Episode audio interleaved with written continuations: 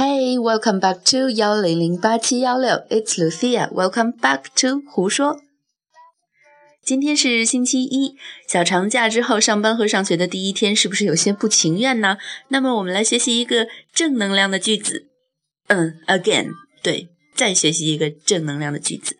Let's have a look at the photo. Let your smile change the world. Don't let the world change your smile.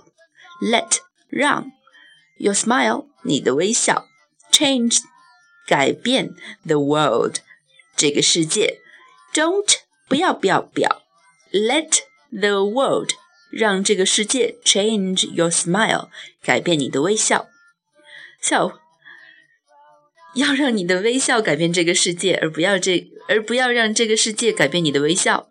Can you do it？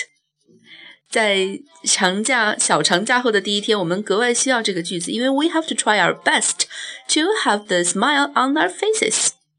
你可以做到吗？嗯，I'll try. So see you next time. It's Lucia.